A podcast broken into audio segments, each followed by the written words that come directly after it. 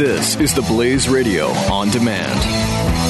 The experts at web dot com want to build your business a successful website for free, just like we did for these current web dot com customers. We've used and, and looked at other website designers, but there's nobody better than web dot com. web dot com can build your website in as little as seven days free. Plus, we'll promote it on all the major search engines like Google, Yahoo, and Bing. If after thirty days you're happy, we'll continue to provide promotion, hosting, support, and maintenance, all for one low monthly fee. If not, cancel and pay nothing. If you're in business today and you don't have a web presence, you won't be taken seriously. Call right now and you'll also get a free .com or .net domain name for your new website, powered by VeriSign, the world's leading domain name provider. Call eight hundred, four ninety, ten ninety-nine or go to web dot com slash radio. That's eight hundred, four ninety, ten ninety-nine. No upfront charge for site build, after which ongoing fees apply. Rights to site are relinquished when canceled. Domain included during active service, after which fees apply. The Buck Sexton Show. We are joined by our guest, Matt Continetti. He is the editor-in-chief of the Washington Free Beacon. His latest on free beacon dot com, The Next Republican Agenda. Matt, great to have you as always. Thanks for coming back. Thanks for having me, Buck. Uh, so I want to talk about your piece. Very interesting stuff that ties directly in the election. But if I could first, just kind of your thoughts, broad stroke, from the gut, going into tomorrow. What are you thinking? What are you feeling, Matt? Well, I think Hillary Clinton has an edge. And, but there's still an outside chance that Donald Trump could uh, surprise us all and win the election. Um, I think Florida and Nevada are tighter than most people say, um, or at least most people in the media believe. And then if he's able to win those two and hold North Carolina, which also seems like it's fifty-fifty jump ball at this point, uh, as well as Ohio, then he needs to pick up basically uh, one other state. So there's a chance, but uh, it's not as good a chance as Hillary's.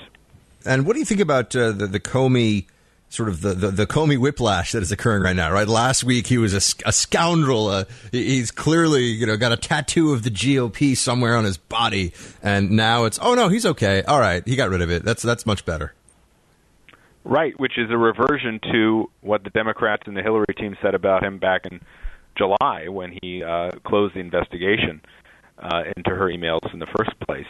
Well, I don't know what was behind this latest message that kind of just dropped in the middle of the last weekend before the election without much publicity. I mean, it's not quite as, I don't think its impact is ne- nearly as great as the impact of his previous announcement uh, Friday ago, where he said that he had to re- reopen the investigation in light of these new emails.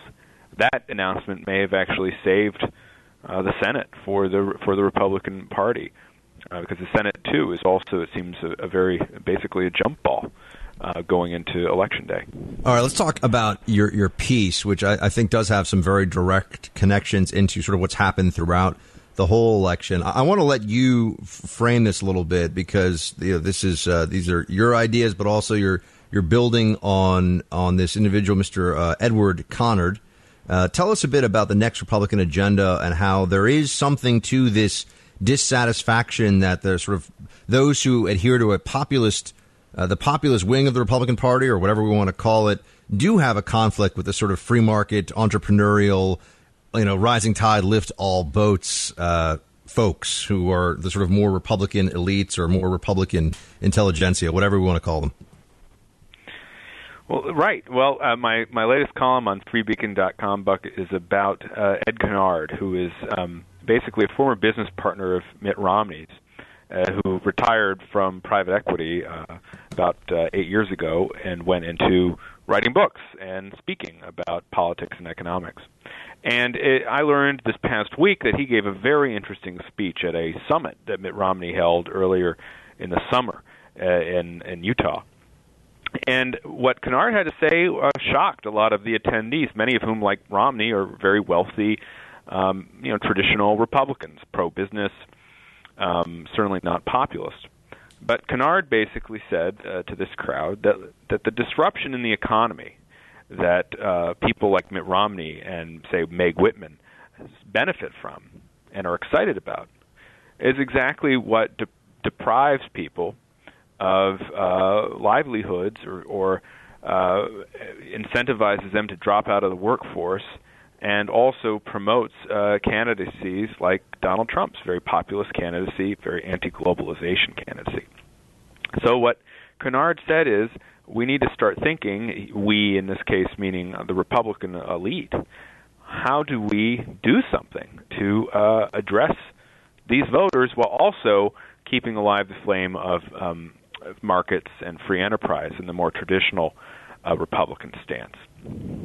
Well, the, the, the grievance that that was seized upon, and one, one of the main areas is when tra- when Trump talks about trade agreements, uh, and and people show up at the rallies and they're very upset, and uh, they're not individuals who uh, necessarily, I think we could say, and uh, you know, not to overgeneralize, but have spent a lot of time studying economic theory, but they don't have to. And these are just voters. These are Americans. What they know is that the plant in their town or the the, the sort of uh, industrial business that was employing large numbers of individuals, in many cases, perhaps even years or, or maybe decades ago, left. And there was no replacement. I mean, the, the idea that we're sort of often sold on is that there will be, you know, th- that something else will always come into play and there will be jobs that replace the jobs that were lost.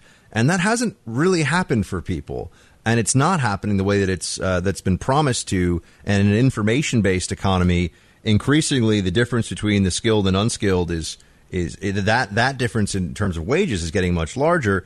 And the Republican Party doesn't really address. I mean, telling people to sort of pull themselves up by their bootstraps and everything will be fine, just work hard, play right, and everything will, you know, you'll live the American dream. There's a lot of frustration with that. And I think what, what you point out in the, in the, and what Conard points out as well here is that there's reason for that frustration. That's not actually a mirage that's been conjured in the bowels of, of you know, G O P uh, strategists' minds or something. Sure, you see it everywhere. And you also remember you see it um, in this diversity explosion, which is uh, the phrase that the Brookings Institution demographer William Fry uses. Um, it, immigration has surged since the turn of the twenty-first century. And many of those immigrants have jobs, but they've also transformed communities. And so if you lose your job and yet you see new arrivals to this country getting jobs, uh, you're going to wonder what, what happened. And so Conard says it's time to think of bargains here. It's time to re, to approach uh, the trade issue a little bit differently than the Republicans have since nineteen ninety-two.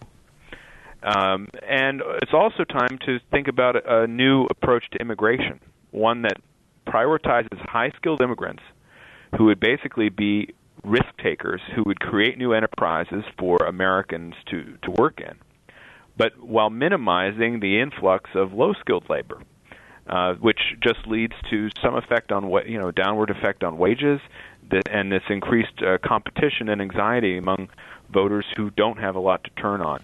Um, in the uh, to hold on to in the information economy. So these are interesting ideas that I think deserve a hearing as we move into the post-election um, moment and start discussing what's next for the conservative movement, what's next for the G O P. So you and you offer this up regardless of who wins, I assume, right? This is where you think the G O P sure. should go, whether Trump is at its head or Trump is perhaps an afterthought. Look, I mean, Trump has been successful in some ways, and we'll see what the actual final numbers are. But uh, like I said, I think he has a thirty percent. That's not just me. I mean, I'm just basing my uh, my reporting is on uh, Nate Silver and the statisticians there. If he has a thirty percent chance to win tomorrow, that's higher than Mitt Romney had. You know, it's higher than John McCain had. And so why is that? Well, it's because he clearly struck a chord. Uh, among a group of people. He's driven other people away. And so any successful Republican Party, if Trump loses, is going to find, even if Trump wins and he wants to win re-election four years from now, he'd have to strike some sort of balance. You have to figure out, well, how do you retain the people that Trump has energized while also appealing to the outside, the groups that he's driven away. And that's a very hard thing to do, and it's, it's a bind that the Republican Party has been caught in. I think new thinking on economic issues like like trade and immigration, uh, is crucial. Um, because, by the way, a lot of the voters, you take uh, Hispanic voters, for example. Hispanic voters, uh, I mean, they don't like Trump personally. That's clear because they feel like he's offended them. Um, but, you know, the truth is the Hispanic voters' majority are Democrats anyway, uh, mainly because, as David Plouffe put it after the twenty twelve election, they're liberal on economic issues. Well, the truth is if the Republican Party wanted to appeal to Hispanic voters, the Republicans think, oh, well, we just have to offer amnesty. No, that's not it at all. You have to rethink your economic plans. And you need to rethink them in a way that says, oh, you know what, we do have a fair, we have a good deal for workers, while also creating um, a, a climate of enterprise in the United States. And that's exactly what Conard is talking about. He's saying, well, you know, if we become more aggressive in our trade negotiations if in terms of protecting American industries and balancing trade, and if we do this immigration reform that would try to clamp down on low-skilled migration in favor of really recruiting and keeping the best high-skilled talent from overseas, because those are the people who are going to create jobs and businesses, we also need to incentivize risk-taking. That's the other big constraint he sees in our economy today. We're not taking enough risks. And so he suggested we do that by some type of corporate business tax reform. It's actually... Uh, gestured at in, in some of Trump's, Trump's economic plans. You create a tax reform that would get uh, incentivize companies to to come back to the United States and to um, repatriate all those dollars they have holed up uh, overseas and such.